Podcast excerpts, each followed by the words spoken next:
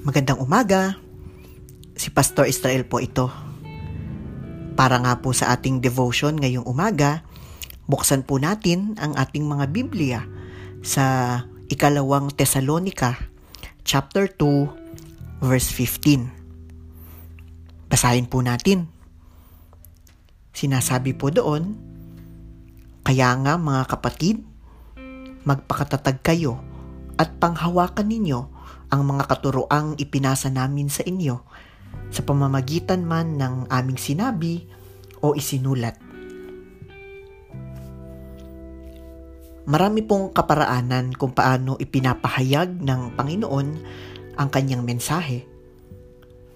Para kay Apostol Pablo, kahit ano pa man ang paraan kung paano natin narinig ang tinig ng Diyos, ang makalaga ay nararapat natin itong panghawakan sa ating mga buhay.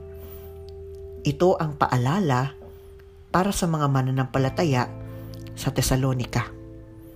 At ito din po ay isang napapanahon na paalala para sa ating lahat ngayon.